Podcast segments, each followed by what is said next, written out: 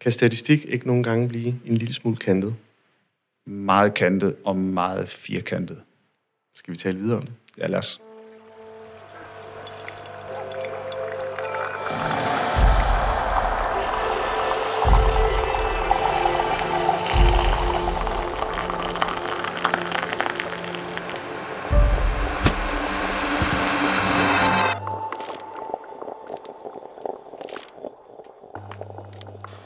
Velkommen til podcastprogrammet Kaffe og Ledelse. Mit navn er Ejhan Gomes, stifter af Mindcloud og vil være jeres podcastvært. Ledelse handler mere om end bare at forvalte en virksomhed eller en organisation. Det handler også om at skabe en vision og kunne motivere, inspirere medarbejdere til at navigere igennem forandringer og udfordringer på en effektiv måde. Forandringer er jo uundgåelige i enhver organisation, og det kræver visdom og mod til at lede en virksomhed igennem dem. I dette afsnit undersøges, hvad visdom betyder i en ledelsesmæssig kontekst, og hvordan det kan hjælpe ledere med at håndtere forandringer. Hvordan kan visdom opnås gennem erfaring, refleksion og læring, samt hvordan det kan anvendes i praksis til netop at skabe en forandring. Vi taler om data og analyser i undersøgelser, men hvad med forudsætningerne for en undersøgelse til at kunne bringe viden ind, og hvordan visdom kan hjælpe ledere til at træffe de vanskelige beslutninger og navigere igennem udfordringer og eventuel modgang. På den ene side fremstår min gæst som en person, der arbejder med statistiske tilgange, som nogle gange kan stå i kontrast til de narrativer, der handler om at opnå trivsel på en arbejdsplads. Min gæst er Morten Ballisær, direktør i konsulenthuset Ballisær.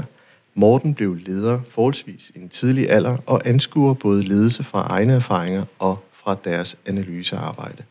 Velkommen til. Tak skal du have. Yes, det var sådan en, en, en lille betragtning i forhold til det her med analyser og data, men inden vi sådan for alvor går i gang, så, så er der sådan en god øh, tradition i det her program med lige at sådan beskrive den kaffe, vi drikker. For det har du måske, ja, det har jeg faktisk glemt at sige til dig. så bringer jeg lige Morten i uh, yes. Men øhm, har du nogle idéer om, hvilken kaffe vi drikker i dag? Øh, i, nej, den er blevet købt af nogen, der er meget bedre til at købe kaffe her i firmaet, og øh, hos os er kaffe et must, og øh, jeg vil faktisk også sige, vi kan have lange snak ude i køkkenet om, hvor mange skeer der skal i. Men lige præcis, hvad for en kaffe det er, det ved jeg faktisk ikke. Nej, altså det kunne være det bæredygtige, økologisk, et eller andet. Ja, jeg vil ønske, jeg, vil ønske, at jeg kunne sige det, men ja. jeg aner det simpelthen ikke. Det er en af dem, jeg lige glemte at sige, øh, og, og mega ja, ja. tavlig, så bringer jeg dig lige her og siger, hvad er det for en kaffe, vi drikker? Faktisk så, så talte jeg med en IT-virksomhed, der sagde, vi kan godt håndtere strømnedbrud, men hvis kaffen er væk, det er den største krise, vi kan opleve, det er en IT-virksomhed. Og det, det var sådan noget med absurd mange tons kaffe, de drak om året. Det var helt vildt. Ja, jamen, den er også vigtig her. Okay, ja. ja. Er, det, er det sådan en årsag til at gå hjem, hvis, øh, hvis det svigter? Ja, eller man kan sige, at uh, introduktionsprogrammet er ikke gennemført ordentligt, hvis man kommer til at dosere kaffen for meget, og alle render rundt med skilløjet og tænker, den er alt for tynd i dag. Ja. Hvem er det, der har lavet den? Altså, ej, jeg er nok den værste af alle. Ikke? Jeg kan virkelig tænke, hvem pokker har lavet så tynd en kaffe? Uh, så jeg er meget til, til lidt stærk kaffe, så på den måde, så, så uh, kaffe er bestemt en ting her i firmaet. Ja. Men aner ikke, hvem der har leveret den. Altså, nu har jeg jo smagt på den. Jeg synes jo ikke, at den er så stærk alligevel. Nej, okay. Den, ja. den, altså, jeg har prøvet noget, der er vildere. Øh, men hvis man, er, hvis man skal have sådan en absolut stærk kaffe-referenceramme, så er det kaffemaskinen på et værksted. Mm. Det, det, kan det noget? Det, det kan noget, ja. Okay. Den, er, den er slem, særligt hos min øh, lokale. Okay. Men det er også fordi, det er sådan en kombination med, at den er stået for længe. Ja. Og så ja, mangler der ikke kaffe i den. Så er al kaffe jo tavlig ja. det, det er ikke æstetikken eller noderne, der kommer frem her. Det, jeg tror bare, det er koffeinstyrken, der, der banker igennem. Ja, det er så vigtigt med kaffe, og jeg er lige ved at sige, at jeg kan faktisk også drikke instant kaffe, hvis det skal være. Så. Ja, ja, ja, det er så skønt. Men Morten, tak fordi du, øh, du vil tale med mig, og jeg synes, at øh, hele det her emne, som vi, vi sådan skal drøfte, det tager vi lige efter, vi lige har smagt kaffen, fordi der skal mm. vi skal lige have et break. Mm. Yes. Skål.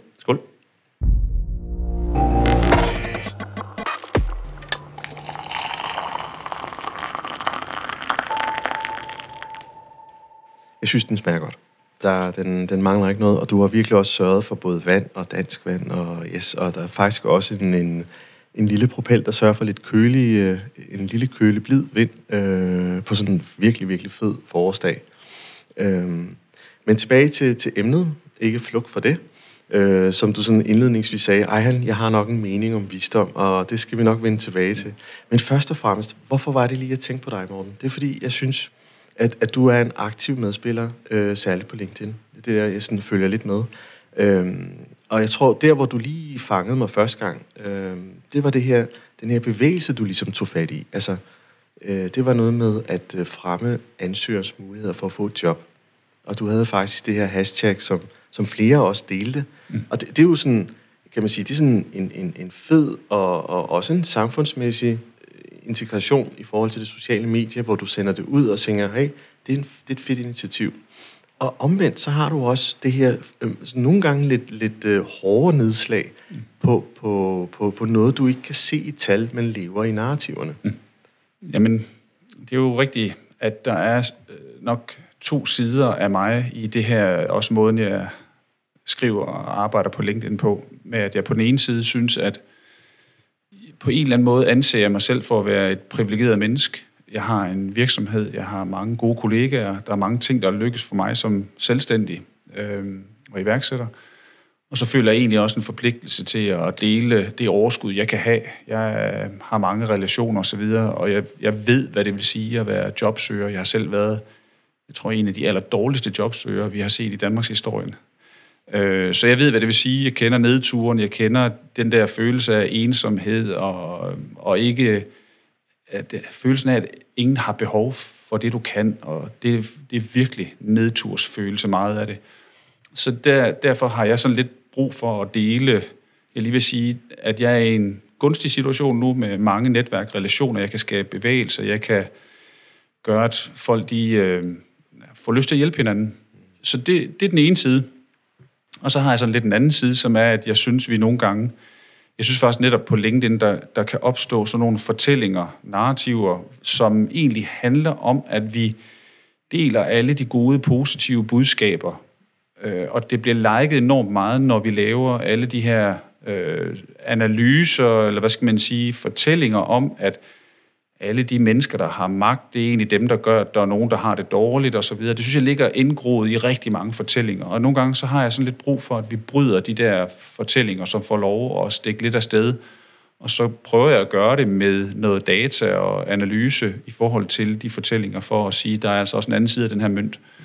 Og når jeg siger, at der er en anden side af mønten, så har jeg næsten altid de der to sider, og jeg hvis der er nogen, der stikker lidt af sted med den ene side af mønten, så får jeg lyst til at kigge på den anden side.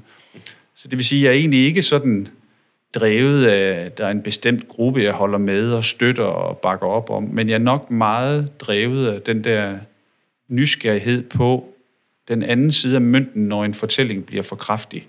Og så se, er der også noget over på den anden side, som egentlig kan være med til at forklare, hvorfor er det sådan. Det kan være for eksempel hele vores øh, snak omkring seniorer på arbejdsmarkedet, de har det svært, og det er jeg faktisk helt enig i. Og jeg har faktisk også været med til at være ude og virkelig slå på trummen for, at der sker faktisk diskriminering derude. Mm. Men du kan, for mig kan du ikke arbejde med den problematik, uden også at være nysgerrig på, hvorfor opstår den. Præcis. Øh, så, og der kan man jo nogle gange komme til også at sige, prøv at høre, seniorer har også nogle ting i deres adfærd, der gør, at de nogle gange, den der nysgerrighed på at lære nyt, den aftager lidt med alderen. Det er der bevis for, det er der dokumentation for.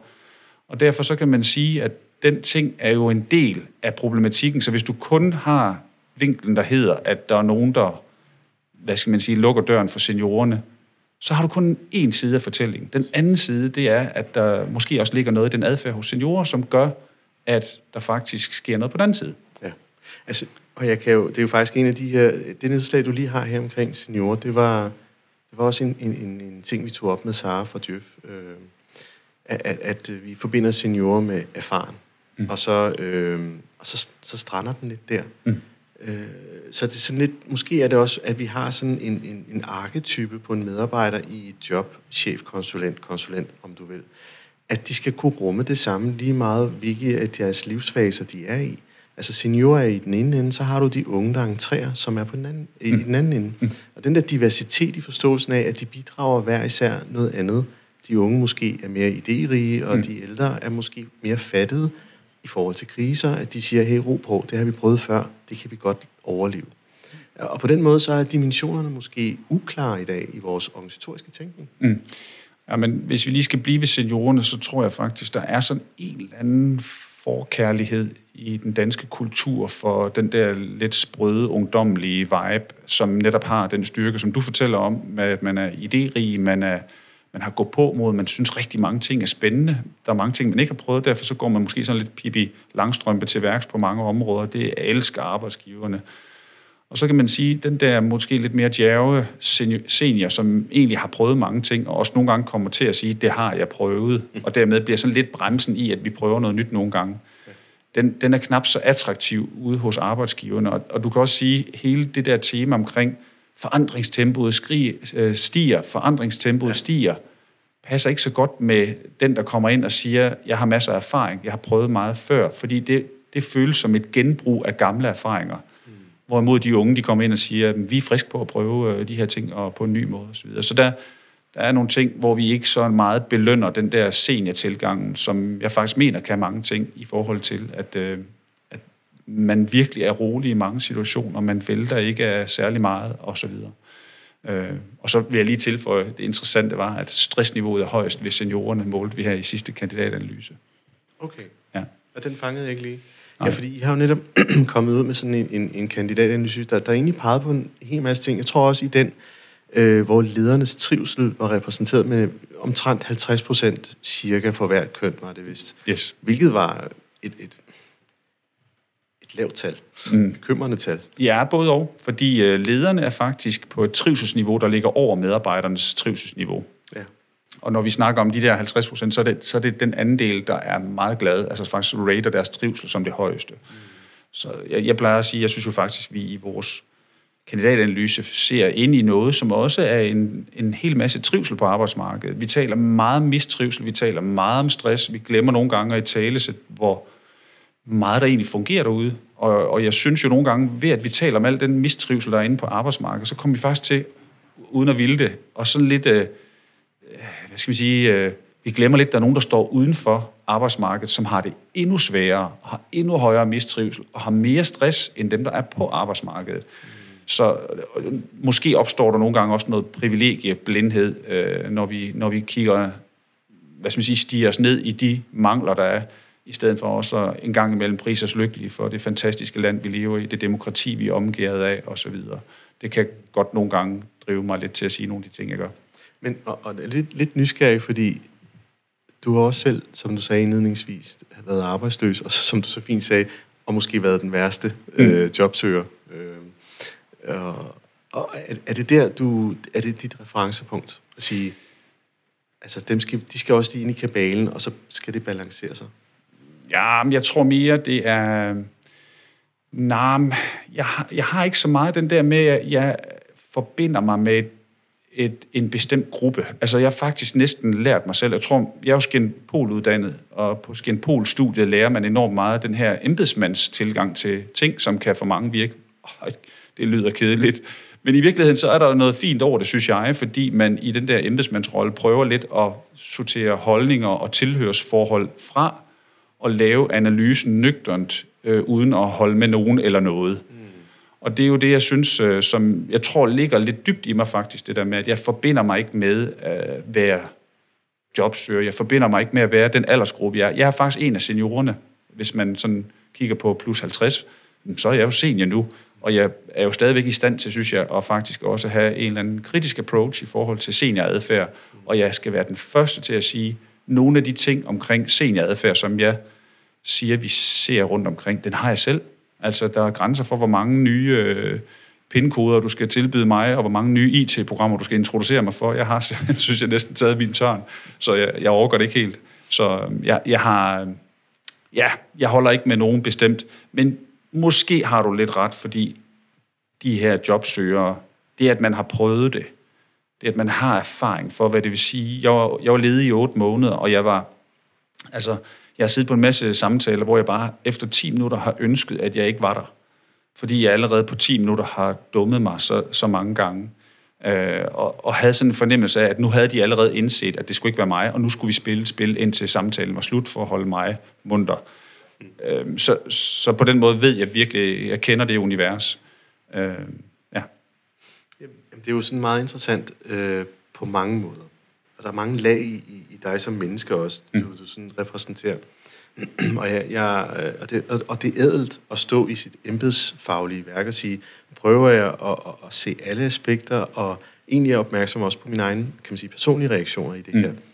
Det, det er jo egentlig det, der er forudsætningen for at kunne være der. Ja. Øhm, men altså, når man læser din analyse, så man også oh, er de ikke også en lille smule kantet, Morten? Altså, fordi, så på den anden side, så, så er der også en, en, en form for opråb. Hey, gutter, ro på. Altså, mm. vi har det jo godt. Hvorfor er det, vi hele tiden, som du også fint sagde, det kan mistrives, så skal det fylde sig forfærdeligt meget. Mm. Måske er det også med til at, at, at blokere for mulighedernes rum, fordi mm. vi hele tiden skal sådan lidt den der skamfulde, vi har det skidt følelse. Mm. Øhm, og og er, det, er det blevet en tilstand, som, som du egentlig også siger, lad os komme dog ud af den her? Øh, Jamen ikke engang den ting sværger jeg til, fordi jeg har mange ting i kandidatanalysen, som jeg, hvor jeg gerne vil gøre et opråb i forhold til noget, som ikke ser godt ud. Ja. Så jeg har ikke sådan noget med, at jeg synes, altså jeg bruger ikke min analyse til at, at, at hvad skal man sige, drøne rundt med den fakkel, der hedder, slap af folkens, vi har det rigtig godt. Det er slet ikke det, der er min mission med den der. Det er faktisk at på en eller anden måde systematisk være nysgerrig hvert år på vores arbejdsliv, mm. og så prøve at udfolde de findings, vi har, udfolde dem for arbejdsgiverne. Det, det synes jeg er min fornemmeste mission. Når analysen er færdig, så er det at gå ud til arbejdsgiverne og prøve at have en samtale med dem omkring, hvad er det for nogle ting, vi ser i analysen. Ja. Og jeg vil gerne lige sige, der er rigtig mange ting, som er bekymrende i vores analyse, hvor jeg synes, der er noget, der... Jeg tror, vi kan blive meget bedre på en masse områder. Men jeg synes bare, den er vigtig, den her, fordi når vi går og... Jeg lige vil sige, hele konsulentbranchen, hele den her sværm af konsulenter og eksperter og meningsdannere, lever jo af, at noget er galt. Så vi har en hel industri, der lever af, at noget er galt, og egentlig at opråbe, at det her det er galt, fordi så bliver de jo selv løsningen på det, der er galt. Mm. Folk, som er eksperter i stress, de er typisk også eksperter i, hvordan man håndterer stress. Ja. Derfor så taler de stressproblematikken op, for at der er et større behov for den hjælp, de selv yder. Så jeg synes, der er en masse mennesker og eksperter, som er dybt inhabile, når de laver deres vurdering af problematikkerne og problematikkernes omfang. Jeg synes også, at fagbevægelsen er dybt inhabil, når de går ud og laver deres analyse, fordi der er kun én ting, som de gerne vil have frem, og det er, at de vil gerne finde de steder, hvor lønmodtagere er kyst, og hvor der sidder nogle øh, arbejdsgiver, som øh, opfører sig forkert. Det er det, de vil vise, og hvis de skulle komme til at vise det andet, så får du det nok ikke at vide. Så på den måde, så, øh, så, så synes jeg i virkeligheden, at øh, jeg synes faktisk, der mangler steder og aktører, som har sådan rent trav på det her. Det er, det er en nysgerrighed, der driver projektet. Ja, ja, fordi du, du tog faktisk den her med at sige, jeg sagde 50 procent mistrives. Du vendte den om og sagde, det er jo 50 procent, der trives. Der, Og på det- højeste trin. På, på, ja, på højeste trin. Ja. Se, hvordan tal kan læses Mm. og fortolkes. Det er meget spændende. Ja. Men, men hvad, de nedslag, du synes, der er bekymrende, du, du nævnte lige lidt af det, men, men er der sådan noget, der er sådan virkelig er markant, hvor du tænker, ej, nu, nu stopper det. Nu, nu bliver jeg simpelthen nødt til at markere eller andet. Jeg, øh, ja, altså jeg vil sige, der er noget omkring ledelse, som øh, hele tiden har min interesse i de her analyser, og det er et øh, tema, vi dyrker igen og igen. Vi prøver at dyrke, hvad hvad den gode leder lavet af, hvad den dårlige leder lavet af, hvad er motivationen for ledelse, hvordan trives lederne. Noget af det, som jeg kan se i årets analyse, som hvis vi skal holde os til sådan ledelsestema, så kan man sige, de ledere, der sidder ude i store private organisationer, de er i noget, jeg næsten vil kalde decideret mistrivsel. Der er vi nede på 33 procent, som siger, at de er, er i høj trivsel. Resten er i moderat trivsel, kan vi kalde det, eller dårlig trivsel.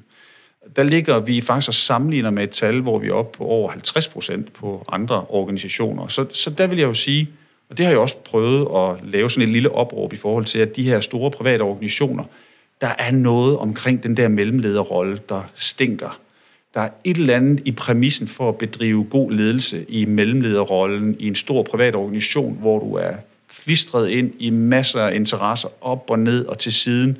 At det der handlerum, som du egentlig skal bedrive god ledelse på, pladsen til at lave vision, pladsen til at lave kultur og særpræg og alt sådan noget, den er der bare ikke. Mm. Og derfor så er de ledere, som er, har mellemlederfunktion i private organisationer, de er meget presset, og det er bekymrende. Og så synes jeg, en anden ting, som var enormt bekymrende ledelsesmæssigt i år i vores analyse, det var det her med, at motivationen for ledelse er, når vi måler den nærmest halveret. Altså hvor vi tidligere stod over for 27 procent af dem, der ikke var ledere, som havde en motivation for at blive ledere, der er vi nede på 15 procent. Og det er næsten en halvering. Og der kan man sige, at jeg, jeg møder jo nogen, der, sig, der næsten jubler og siger, ja ja, nu får arbejdsmarkedet, som de har fortjent, vi gider det ikke. Altså sådan en form for revolte. Mm. Øh, og jeg, jeg må jo sige, at jeg, jeg ser lidt anderledes på det. Jeg synes, det er... For mig er det trist, at vi er på vej derhen, hvor det at tage et ansvar, også på andres vegne, er blevet så upopulært. Jeg synes også, der var noget med, at, at unge heller ikke vil ledelse. Ja, ja. Og det var også en, en, en ret lav procent.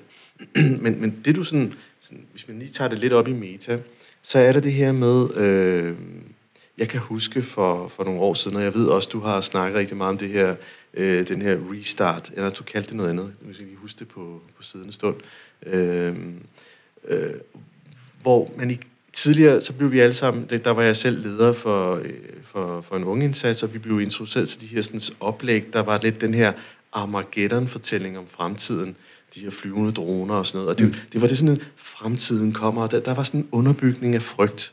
Og, og er det den tilstand, det, det vi taler om, er, er egentlig, øh, kan man sige, øh, små øjeblikke, der ligesom understøtter den her frygten for fremtiden? Ja, det er præcis et, virkelig kernen i noget af det, jeg bekymrer mig omkring her. Det er, at vi, vi bliver, dels på grund af den her, som jeg fortalte om før, der er nogen, der faktisk har en interesse i at fortælle problematikkerne op, fordi de lever af at håndtere problematikkerne. Og så har vi et eller andet, som også sidder i hele vores måde, medierne tænder på nogle ting på. Hvis jeg kommer med min kandidatanalyse og siger, at jeg har tre fede historier, tre gode nyheder, jeg har tre dårlige nyheder, så er det de tre dårlige nyheder, som medierne vil have. Og det gør jeg jo rent faktisk. Så det, det er altid den dårlige fortælling, der hvor der er noget at være bekymret for, som medierne gerne vil fortælle. Mm. Og det er fordi, at øh, der er et eller andet psykologisk år, vi kan vi, vi craver lidt, vi hunger lidt efter de der historier, hvor vi får lidt ondt i måsen og bliver lidt bekymret, og noget er også, som det ikke var engang. Øh, så derfor så tror jeg egentlig, vi hele tiden, og jeg synes, det er sådan lidt skræmmende også for de unge, som sidder og kigger på de her fortællinger, som vi boomer måske nogle gange er med til at etablere, at, øh, at det er virkelig hårdt og træls at være på arbejdsmarkedet, og man bliver presset osv. Altså, så kan jeg godt forstå, at der er mange, der begynder at tænke i øh, quiet quitting og øh, hoppe ud af hamsterhjulet, fire dages arbejdsuge. Vi vil væk fra det der, for det lyder da enormt forfærdeligt. Men det er jo faktisk, det er jo ikke de unge, der trives mindst på arbejdsmarkedet. Det er jo faktisk de ældste, der trives mindst. De unge trives faktisk meget godt på arbejdsmarkedet. Jeg snakkede, jeg snakkede faktisk med et, et, et afsnit på et hospital, at, at de ville jo gerne fremme øh, rekruttering af sygeplejersker og andet sundhedspersonale. Mm. Og, og, og det sagde jeg, så, så er det de, de unge, vi skal fokusere på. Men, men parallelt med det, så var der nogle stille voksne, voksne ældre eller modne. modne. Åh ja, ikke? der skal man også øh, passe på, at man ikke slår sig. Mm. Øh, som egentlig observerede, det, det, men, men de, deres stemme var ikke repræsenteret. Det var som om, at, at nu handlede det om, at vi har et behov for at rekruttere, ergo, det er det, vi fokuserer på alene. Ja. Øh, og den der ubalance, der også sker, i, i, som, øh, som er styret af nogle markedsmekanismer, øh, snakken omkring fleksible fredage. Mm. Altså, gør man det, fordi man vil bevare, at man er en attraktiv kommune eller en offentlig arbejdsplads, sådan så man er på lige fod med de bedste, men, men egentlig ikke får tænkt over, om den der hjemmedag egentlig er forenelig med det arbejde, man også løfter. Mm. Og, og den snak til, altså bliver ikke til gode set, fordi mm. den er for svær. Mm. Enig. Jamen altså, det, det er jo rigtigt nu, du er inde og rører ved noget, der hedder vores, øh, vores mikro- og vores makroniveau, kalder jeg det. Jeg er jo skinpole, så jeg arbejder mikro og makro. Og på den måde, så kan man sige, at når vi, hver gang vi laver vores kandidatanalyse, så undersøger vi mikroniveauet. Altså, hvad er folk motiveret for? Hvad er drivet? Og hvad er lysten? Og hvad vil den enkelte gerne? Og så er der jo også nogle større perspektiver, vi skal tage vare på, som er, at kunne vi ikke godt tænke os, at vores ældre også om 10 år bliver taget sig af. Mm. Øh, og det, det betyder jo faktisk, at vi ikke kun kan have en dagsorden kørende, der hedder, hvordan kan vi komme ned i tid, hvordan kan vi få implementeret nogle kortere arbejdsuger osv., fordi det er enormt meget temaet lige nu. Fleksibilitet er meget temaet, og det er vigtigt. Men det sørger også vigtigt, at vi kan den anden diskussion, som bliver sådan lidt mere makro, lidt større perspektiv, lidt sværere for den enkelte at forholde sig til. Men vi er simpelthen nødt til at have nogle ressourcer til rådighed ude i for eksempel ældreplejen, fordi hvis vi tegner de streger videre, vi kender lige nu, så vil hverken du eller jeg øh, få en ældrepleje, som man har i dag, det vil være dårligere.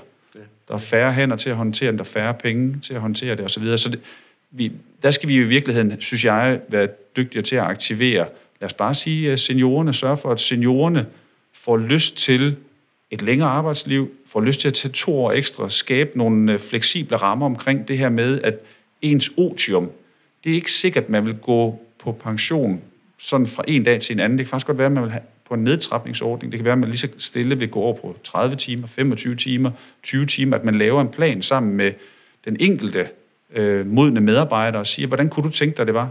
Mm. Fordi så tror jeg faktisk, hvis vi havde det fokus, så kunne vi få, få løst mange flere ressourcer. Og der synes jeg at du kan have ret i, at vi er forhippet på at sige, hvordan kan vi fange de unge i forhold til det her. Og så glemmer vi nogle gange lidt det der med at sige, jo, men der vil være lige så meget hent, hvis bare vi tænkte i, hvordan kunne seniorerne mere gradvist trappe ud af arbejdsmarkedet, i stedet for at det blev fra en dag til en anden, som det er mange steder i dag. Ja, fordi det du egentlig peger på, det er lavet under, at du ikke tager og, og, og tager de, de, de, de modne, de ældre, øh, mm. Og gør dem til en stor øh, homogen gruppe og behandler dem dertil efter. Det du egentlig gør, det er, at du, du tager højde for, at der kan være nogle nuancer i det, og for at kunne først at identificere sådan noget, det, det tager tid for en organisation at, at få gjort det. Og så tidsfaktoren er en ting, som jeg også drøftede med øh, Susanne Ekman, som er lektor på Roskilde Universitet, hvor hun siger, at vi har et udpint velfærd. Nu, nu ved jeg, at vi har også talt om det private, men hvis vi bare lige holder os til det offentlige. Mm. Øhm, og hun siger jo, jamen, men, men vi skal have den der ærlige snak om, at vi faktisk ikke råd til alt det der serviceniveau, mm. som vi render og siger. Det er også noget, som, øh, hvad hedder det, Pernille Beckmann, som er borgmester i Greve, sagde, vi skal måske i højere grad få det frivillige til at lave nogle af de her ydelser, som vi simpelthen ikke har råd til. Mm. Det er nogle svære samtaler, mm. og der er jo ikke noget politisk valg i det her, at komme ud og sige, vi skal, vi skal, vi skal nøjes med mindre. Og spørgsmålet er, om vi har en struktur, der grundlæggende er forkert. Ja, det har vi nok. Øh, jeg tænker, at vi skal... Altså, jeg, jeg er nok meget... Det, det handler jo også om det, jeg arbejder med. Jeg, jeg kunne godt tænke mig, at vi bliver ved med at arbejde på at lave mere og mere attraktive arbejdspladser. Og der må jeg jo sige, der, der synes jeg ikke, vi er endnu. Altså jeg synes, at alle de ting, jeg lærer, når jeg laver analyser, og jeg lærer mange ting hvert år, så synes jeg hele tiden, der er nogle ting, vi kan gøre bedre og skrue på osv. Og, og det er for eksempel noget med at lave attraktive arbejdspladser for seniorer. Det er noget med at finde ud af, hvordan får vi fat i alle de unge. Sabbatår er jo blevet en stor ting, når vi slutter på gymnasiet. De unge, de holder mere og mere sabbat. Og der tænker jeg, jeg synes virkelig ikke, at de her offentlige arbejdsgivere har været særlig gode til at fange alle de her unge, der daller rundt på sabbatår. Og, øh, altså undskyld, du siger, at de daller, fordi jeg oplever faktisk, at det er meget værdifuldt sabbat for mange. Men man, bliver, man er måske sådan, hvor man er meget søgende og prøver lidt forskellige ting, står lidt på et lag og er lidt i en tøjbutik og sådan nogle ting, hvor man kan sige, hvorfor har de offentlige arbejdsgiver ikke gjort sig til en mere markant aktør, rekrutteringsaktør i forhold til de her sabbatunge, mm. sådan at de, øh, det at være i ældrepleje for eksempel, det her at for eksempel have et job som værende en, der har samtaler og dialoger med de ældre, som sidder og keder sig på plejehjem osv., der, der kunne jeg godt tænke mig, at vi var dygtigere til at aktivere dem i forhold til sådan nogle funktioner, fordi jeg tror faktisk, at de unge de vil lære enormt meget af at have mødet med for eksempel de ældre, Øh, og der kan du sige, apropos visdom og så videre, ikke? Der, der har vi den der, de sprøde unge, øh, uprøvede, uerfarne, der møder den der voksne, modne, livserfarne og vise øh, person. Jeg tror, vi kunne få enormt meget ud af det. Jeg synes slet ikke, vi udnytter det i dag. Nej, og det skal vi i hvert fald tale noget videre om. Øh, men først skal vi lige øh, smage noget mere af din gode kaffe. Yes. Skål. Skål.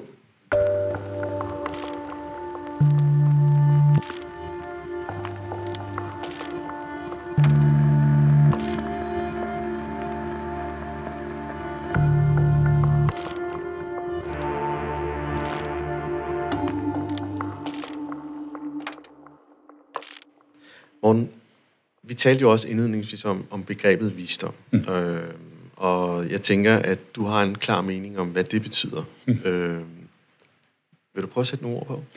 Jamen, det er, jo, det er jo, når vi kobler visdom sammen med ledelse. jeg, jeg, jeg har jo altid den her med, at øh, som jeg siger, at ordet visdom, det, øh, det smager godt.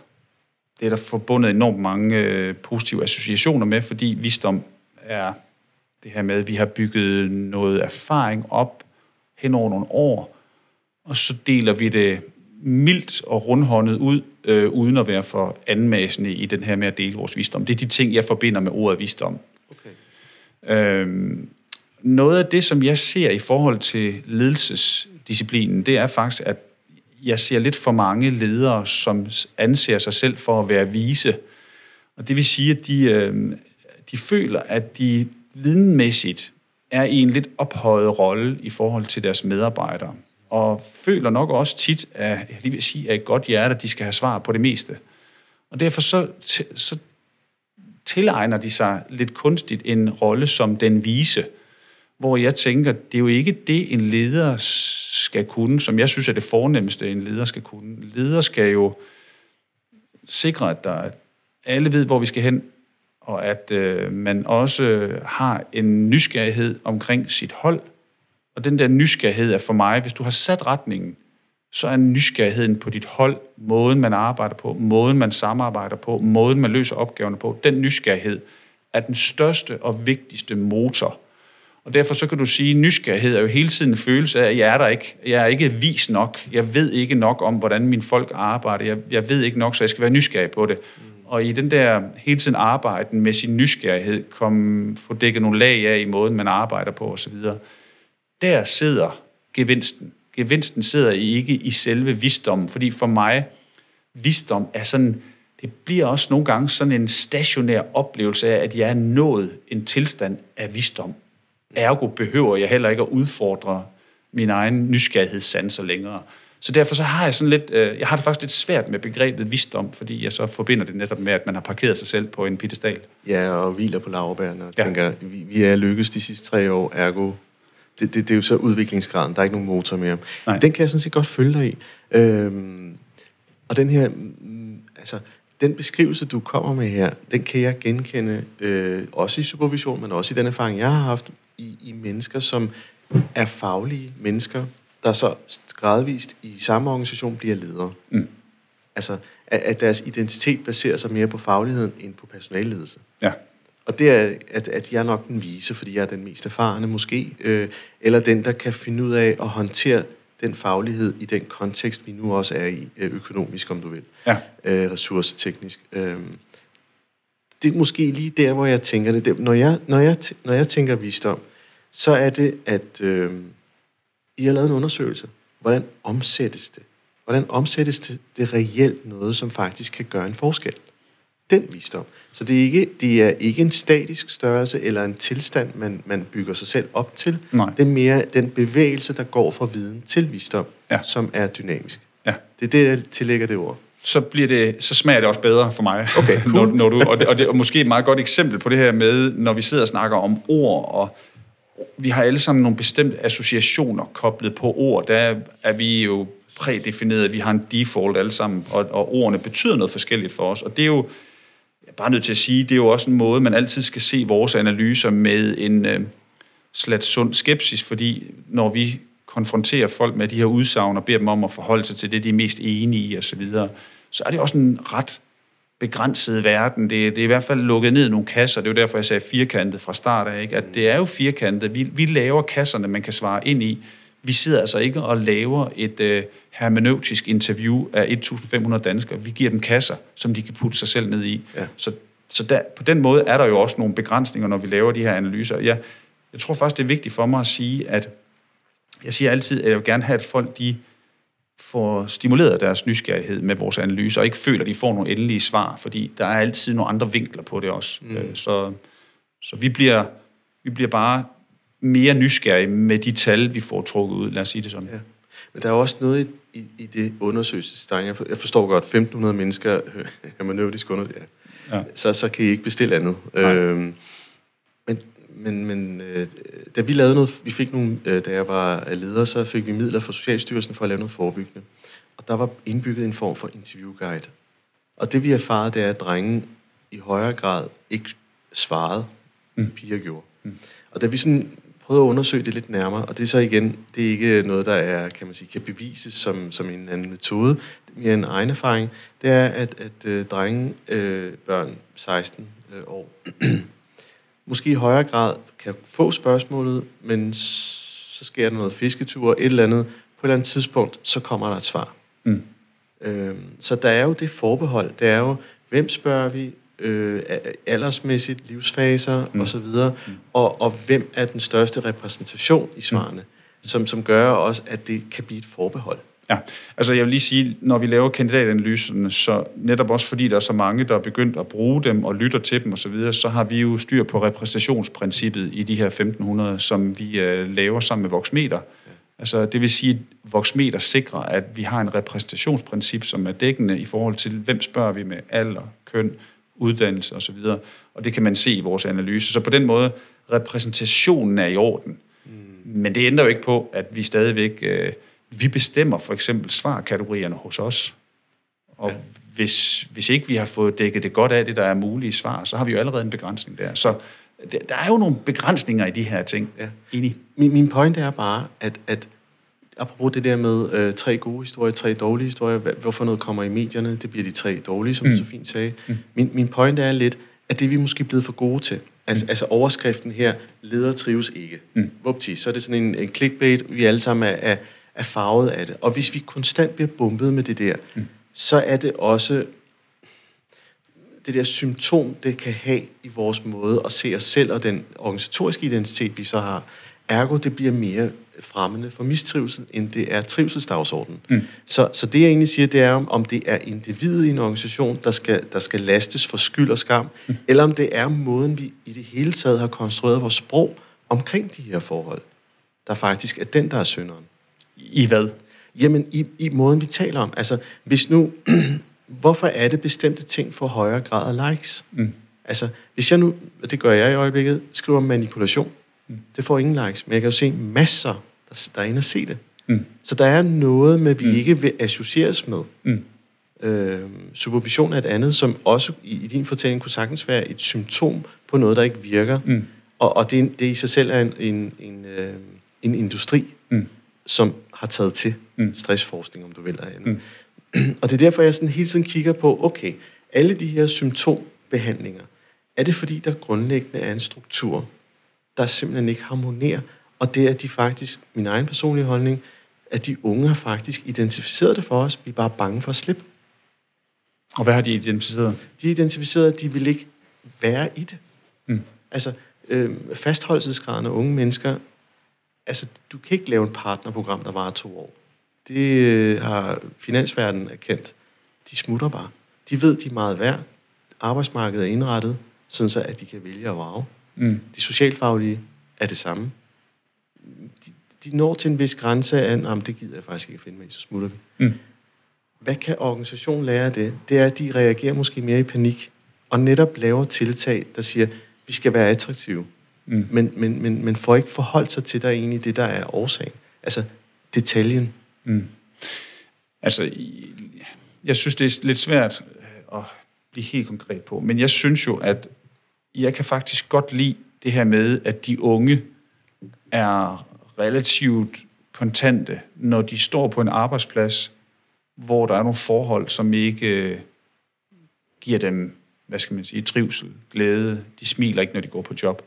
Der kan du sige, at de unge, i modsætning til os, der har, der har de unge, de, og specielt den generation på vej nu, de af, der afregnes hurtigere. Det vil sige, den ikke gode arbejdsplads bliver hurtigere nu konfronteret med, at de smutter igen, end da vi var unge.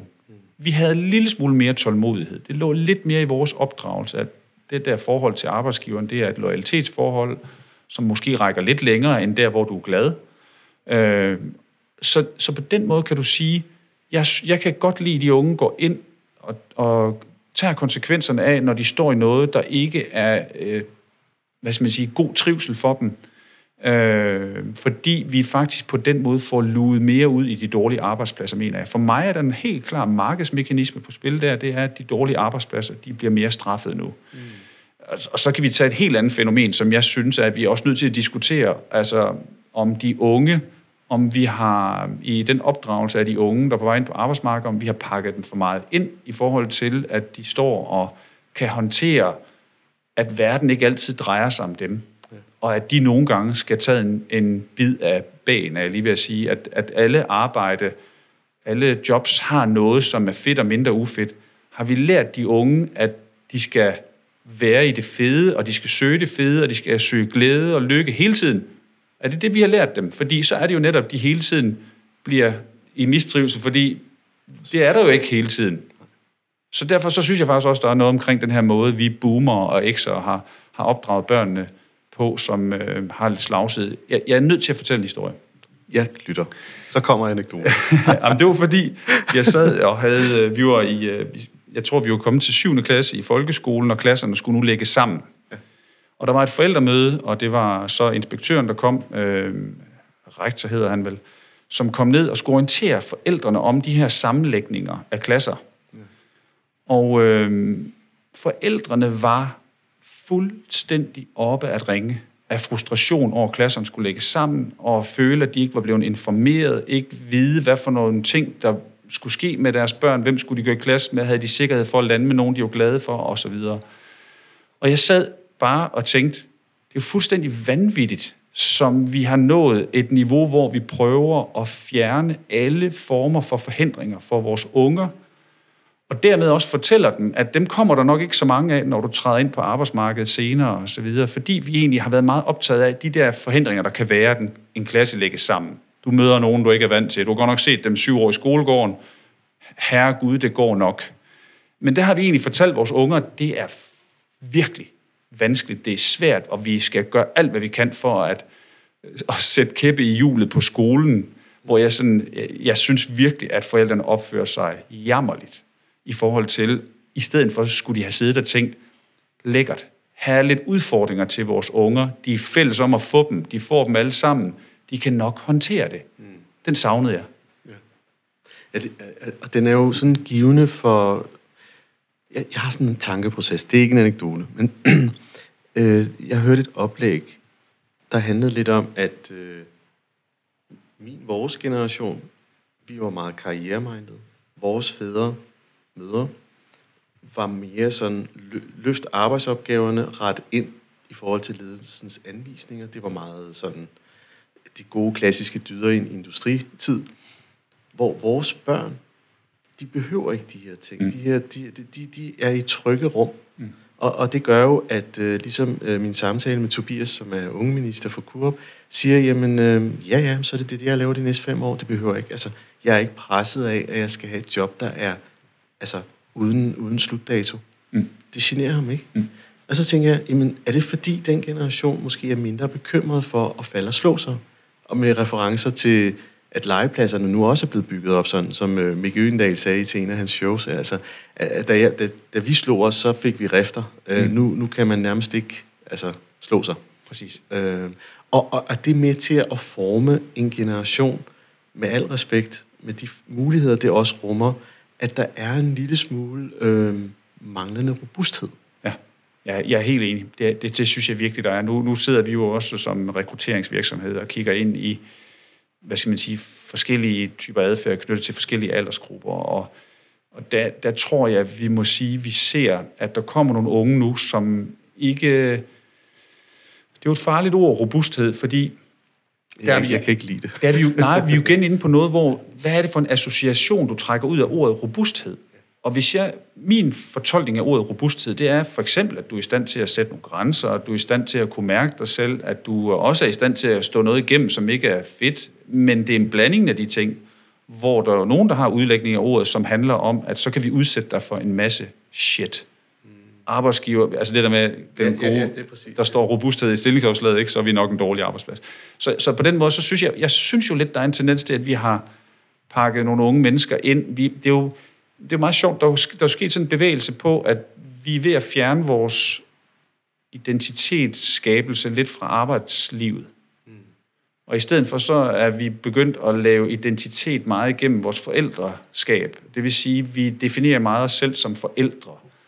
Og den der med, hvordan vi er som forældre, der skal meget lykkes. Vi vil gerne have, at børnene har det godt. Vi vil gerne have, at de er i store trivsel og så videre. Jeg tror, at den der lidt forhibelse på, på det, så er vi kommet til at pakke børnene lidt for meget ind, og i stedet for egentlig, jeg hørte jo Per Schultz Jørgensen, som jeg synes er sådan lidt en, øh, en stor mentor på det her område, øh, som jo fortalte lidt om det her med, hvordan vi opdrager børn, at vi glemmer nogle gange det her med, at vi skal, vi skal jo lære dem at håndtere de kriser, de står overfor. Vi skal ikke lære dem at komme udenom den, eller bilde dem ind, at de ikke kommer. Vi skal lære dem at håndtere de kriser, de kommer til at stå i. Det er meget vigtigt. Ja, der er jo også en, en, en lidt anden, kan man sige, mere international, kanadisk øh, Jordan Peterson, som har delt vandene i det hele taget omkring det, han mener. Men det er en af, en af mange ting, det er jo det her med, at lad nu dit barn være i det svære. Lad være med at redde dem. Mm. Fordi de skal lære at håndtere, de skal mestre mm. øh, og, og problemløse. Ja. Også med ukendte værktøjer. De skal simpelthen opsøge og finde værktøjet. Det nytter ikke noget, du... Når man, oh, her, værsgo hammer, værsgo skruetrækker. Øhm. Men tror du ikke, at, at tror du ikke alle vil være enige, hvis du satte en stor flok rundt om bordet her, tror du så ikke alle vil være enige med dig og mig i, at vi skal, lære, vi skal lade, lade de unge mennesker lære at håndtere problemer? Det vil, det vil alle sige retorisk, det er vi enige i. Men min egen opdagelse var jo, at da jeg så sad nede i den der aula nede på skolen og så forældrene flippe ud, så tænkte jeg, det er jo ikke det, vi gør her. Vi, nu, nu overbeskytter vi børnene ved at sige, at de ikke kan håndtere, at klasserne bliver lagt sammen. Ja. Og jeg tror, jeg har jo snakket med andre, der har oplevet noget tilsvarende med, at det her, det er, det er jo forældrene tit, der flipper ud i sådan nogle sammenhæng og prøver at overbeskytte børnene. Børnene skal nok finde ud af det. Ja, men, men, og jeg tror, det er dårlig samvittighed. Fordi vi er karriere-minded. Vi har en dårlig samvittighed om, om vi har givet nok tid til vores børn. Og det gør måske, hvis vi tænker videre, nu, mange antagelser, at vi kører dem i skole på en regnværsdag. Vi sikrer, at øh, deres liv bliver lettere. På den måde er vi i gang med at pakke dem ind. Og ja. pludselig så bliver det vaner. Må jeg lige sige noget? Ja. Fordi jeg, jeg tror, du har, du har fat i noget her, men jeg synes også, jeg ser en bevægelse lige nu fra, at vi, de unge forældre, der er hvad skal man sige, i gang med at være forældre for små børn lige nu, de er mindre karriereminded, end vi har været. Nu er jeg over 50, og jeg, jeg har været, jeg lige vil sige, jeg var, jeg var forældre for små børn for mange år siden. Jeg var nok mere karrieremenneske generation, og der var mange, også af dem, som var omkring mig, hvor vi var, vi var egentlig optaget af at identificere os meget igennem vores arbejde. Det, det må jeg jo ærligt indrømme. Men jeg tror, mange af de unge forældre nu, nye generation, de kommer ind, og, og de, de skubber faktisk arbejdslivet lidt fra sig. De vil ikke identificere sig meget gennem arbejdslivet, men det er jo faktisk deri, jeg synes, at de så får et projekt, der næsten bliver for meget, og ikke altid begunstiger børnene. Det her med, at den der forældrerolle er den store identitetsmarkør hos dem, mm. så de på en eller anden måde måske kommer til at overbeskytte børnene lidt. Det kan jeg godt opleve. Det kan være, at de tænker, min far var der ikke, fordi han var så karrieremegnet. Nu vil jeg gøre Rasmus modsat og være der meget mere. God point. Så pendulet slinger lidt over på den anden God side. God point. Ja. Det tror jeg på. Ja. Meget interessant. Men nu, uh, inden vi skal runde af, så skal vi lige have en sidste slurk. Mm. Ja.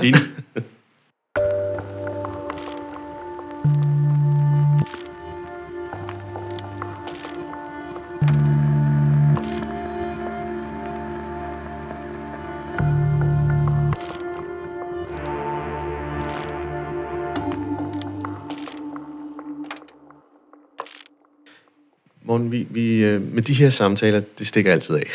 og det synes jeg er fedt. Ja. Fordi der er et eller andet øh, overførsel af fed energi, og, og man kan også godt mærke, hvor, hvor oh, der, der brænder du virkelig for noget, og mm. har en mening. Og, og jeg kan også mærke på mig selv, det drager, og det stimulerer, og det sætter tanker i gang. Og det er jo mm. det, som jeg synes er fedt mm. med, med, med, med det her podcastprogram.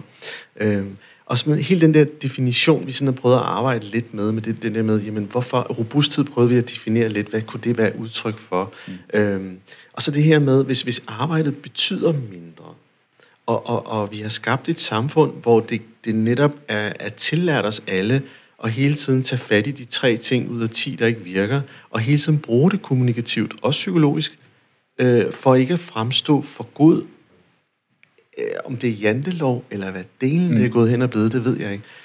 Og i, i det rum, det er det sådan, den ene sådan stadie, hvis man kan kalde det det. Det andet er så, at, at, at det bringer jo lederen i sådan en, en, en sjov, øh, ny, kompleks situation. Mm. Altså stiller krav til sine medarbejdere, medarbejderen går sin, tager mm. sin jakke og går sin vej. Mm. Og konstant skal rekruttere. Mm. Det må der skabe en eller anden form for følelse af magtesløshed. Ja. Jamen, jeg tror, nu skal jeg passe på, at jeg ikke går for langt her, men jeg tror ikke, det er for meget at sige, at lederne står i en virkelig kompleks situation i øjeblikket, fordi på den ene side, så er der kommet det her tryk på, at vi vil, øh, vi vil have mere fleksible arbejdsliv. Det efterspørges i høj grad. Det er der ikke noget at sige til. Det er, tror jeg, faktisk en helt naturlig bevægelse, når vi har et samfund, der har meget høj velstand, og vi har et samfund, hvor vi uddanner folk mere og mere. Det vil sige, når uddannelsesniveauet stiger og stiger, så har vi også en population, som er dygtig og dygtig til at håndtere en eller anden højere grad af frihed under ansvar. Så, så behovet for fleksibilitet og have en leder, der arbejder med frihed under ansvar, det er enormt stort. Så vil vi gerne have mere hjemmearbejde. Corona lærte os jo, at øh, hjemmearbejde det var fedt, fordi vi lige pludselig fik en masse tid til rådighed på at skulle ikke køre frem og tilbage. Samtidig så har vi også den situation, at øh, medarbejderne faktisk begynder for første gang, som jeg kan se det, at nedtone betydning af arbejdet, hvor det har været stigende i mange år, så begynder vi at nu sige, vi, vi kan beskrive det sådan, vi, vi giver nok arbejdslivet en lille kold skulder i øjeblikket. Det får ikke lov at definere så meget. Der kommer nogle mennesker ind på arbejdsmarkedet nu, som heller ikke synes, det betyder helt lige så meget, som jeg synes, det betød, og hvor og min generation. Så det spil der med den hybride arbejdsplads, fleksibilitet, øh, mere og mere uddannede folk, som vil køre selv mange kilometer, altså sådan mentalt, øh, og så at arbejdslivet ikke må betyde så meget. Det er en meget, meget svær situation for lederne. Og, og jeg tror, at der er så mange, der er så mange vigtige greb lige nu, men jeg, jeg tænker, som leder, det allervigtigste, jeg kan sige til de ledere, der lytter med, det er, at det er så vigtigt at have styr på et og to, og nu siger jeg dem. Etteren. Sørg for, at teamet ved, hvor de skal hen, og hvornår I er en succes. Det er der underligt nok rigtig mange organisationer, hvor medarbejderne ikke kan sige. Punkt to. Giv nu tillid til dit hold. Altså, etteren, hold fast i målsætningen. Det er det, I sat i verden for. Sørg for, at der er en vis ydmyghed omkring, at det er det, I skal udrette. Og punkt to, have tillid til medarbejderne, fordi medarbejdere bliver dygtigere, de bliver næsten i de fleste situationer i hvert fald mere selvkørende, mere motiveret, engageret af at møde en leder, der viser tillid. Mm. Øhm, så, så jeg synes, der er så mange dyder, man kan som leder, men jeg vil faktisk sige, have styr på målet, have styr på, hvor I skal hen, og vise tillid. Det er de to ting, der er de vigtige greb i det der, hvad skal man sige, virkelig, virkelig svære ocean, øh, som arbejdspladser og medarbejdere og ledelse i lige nu. Men ja, man kan sige, de greb er, er jo noget, som er beskrevet så forfærdeligt meget mm. hele tiden. Mm. Men det sander jo til alligevel. Mm. Altså, det er som om, der er en undertone af, at autoriteten er ikke velkommen. Ja, rigtigt. Og i så fald, så trangen til selv, øh, øh, hvad hedder, selvledende grupper, og den dur, det er sådan en helt anden samtale, og det, det er der også ufattelig mange holdninger omkring. Øh, jeg har også selv nogle omkring det. Men, men, men lederen i sin profil, i sin person, er jo blevet leder, fordi de har et sigte, de har et, et, et greb, et, en forståelse, at de kan bide sig fast. Men, men, men det talent, det kommer til at sige, jeg vil gerne have, det kommer til at blive sådan lidt dominerende. Og, og, og så udvasker man den ved, at man beder personen om at træde en lille smule tilbage mm. og bringe, hvad kan man sige, plenum ind. Mm. Fordi det forvirrer. Mm. Hvor står jeg i alt det her, og tør jeg tage det skridt nu og skære igennem, fordi der er stemmer, der er højt råbende, fordi det har de lært. Mm. Ja, men jeg synes, du har fat i nogle rigtige, rigtige ting, og noget meget aktuelt. Vi har jo haft sådan en, vi har en, må, en måde at beskrive ledelse på, har meget været det der med, at lederen går forrest. Ja. Hvor du kan sige, at det tror jeg, som mænd har været rigtigt i en, en tidligere periode, som ikke er nu. Øh, og lige nu, der tror jeg i virkeligheden, at lederen skal mest af alt sørge for at gå bagerst. Øh, og sørge for at være... Jeg tror at man skal passe på, at man ikke vil falder i et med tapetet og så videre. Det er slet ikke det, der er meningen her. Men meningen er at prøve at få, øh, hvad skal man sige, øh, sætte de her ressourcer fri, der er på holdet. Og ikke, hvis vi går tilbage til visdomsbegrebet, ikke sørge for, at medarbejderen tror, at far eller mor, og det, det bruger jeg om lederen, at far og mor ved bedst. Far og mor har en måde at gøre det på, fordi så bliver medarbejderen passiv og orienterer sig imod, hvordan vil chefen gerne have, at jeg gør tingene. Mm. Og det der med at sætte sig bagerst, det, det handler for mig om, at man i virkeligheden siger, at der kan være mange måder at veje hen til et godt resultat. Ja. Øh, og prøve sådan i, i det små at sætte måske også lidt innovation fri i organisationerne, i stedet for at det altid bliver den måde, vi er vant til at gøre tingene på. Så der, der tror jeg, altså der er en eller anden, det bliver nok lidt mere en symbolik lige nu med det der med at gå bagerst, men jeg tror, det kan enormt meget i forhold til at sætte dygtige, veluddannede medarbejdere fri, øh, og vi, og vi bliver som samfund mere og mere veluddannede. Det gør vi altså. Ja, ja og jeg må sige, vi skal også til at runde af, du har jo fat i det her med, at, at ledelse har mange forskellige farver. Mm. Øh, nogle gange så vil vi alle sammen gerne have, at der er nogen, der går forrest og tager de svære beslutninger, mm. selvom vi begriber dem, ligesom børn gør, når de bekriger forældrene omkring at få fredagslik om torsdagen. Mm. Så udfordrer de. Mm. Øh, de øh, og det er jo lidt som Winnicott skrev om øh, det potentielle rum og alle de her øh, 50'erne, tror jeg det var. Øh, og det de fandt ud af, jamen hvis grænserne er klare, jamen så er der fri leg inde i sandkassen. Mm. Øh, og når grænserne er uklare, jamen så forsvinder den her potentielle rum mm. og innovationslyst også. Ja. Og, og det vil sige, at lederen kan jo blive sandet til, fordi kraften er så kraftig. Og i forvejen er en branche med medarbejdere, det er i deres favør. De er svære at rekruttere. Mm. De orker ikke kampen. Man skal sige, at nu skal vi sætte en ny ind i det her. Det er mm. ret komplekst i forvejen. Mm. Plus regeringen også, kan man sige, heller ikke gør det nemt. Mm. Fordi det, det er ikke nemt at finde ud af, hvornår er vi en succes. Du sagde det så fint tidligere de ved måske ikke, hvad hovedopgaven egentlig er. Mm. Altså, hvis de alle sammen sagde, hvad skal I lave? Mm. Så er det ikke det samme ord, der kommer ud. Mm. og, og det, Morten, det er en helt anden samtale. Mm. Jeg ved det, det... Ja, men vi rører jo lidt ved det der med, og jeg synes bare, for, ja, for mig er det enormt vigtigt at få sagt, at det der forestilling om den lederløse organisation, ledelsesløse organisation, hvor vi uh, egentlig kun er uh, en bikube af små individer, som hver især har ledelse for sig selv, jeg tror ikke en meter på det. Øh, men vi har forestillingen bygget op, fordi vi har mange eksempler på ledere, der gør ondt på nogen og bedriver ledelse dårligt.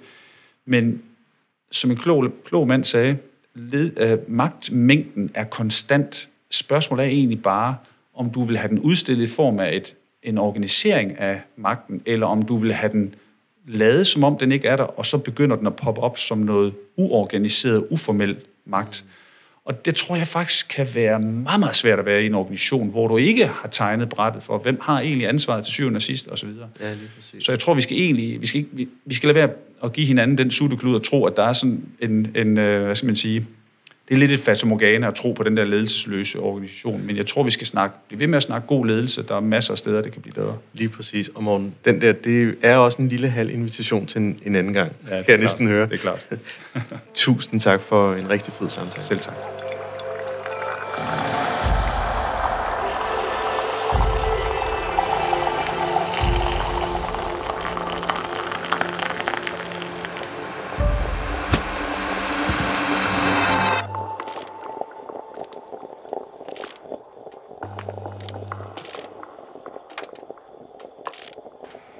Lyttet til podcastprogrammet Kaffe og Ledelse. Ønsker du at lytte til flere afsnit? Gå ind på mindcloud.dk, hvor du har links til flere.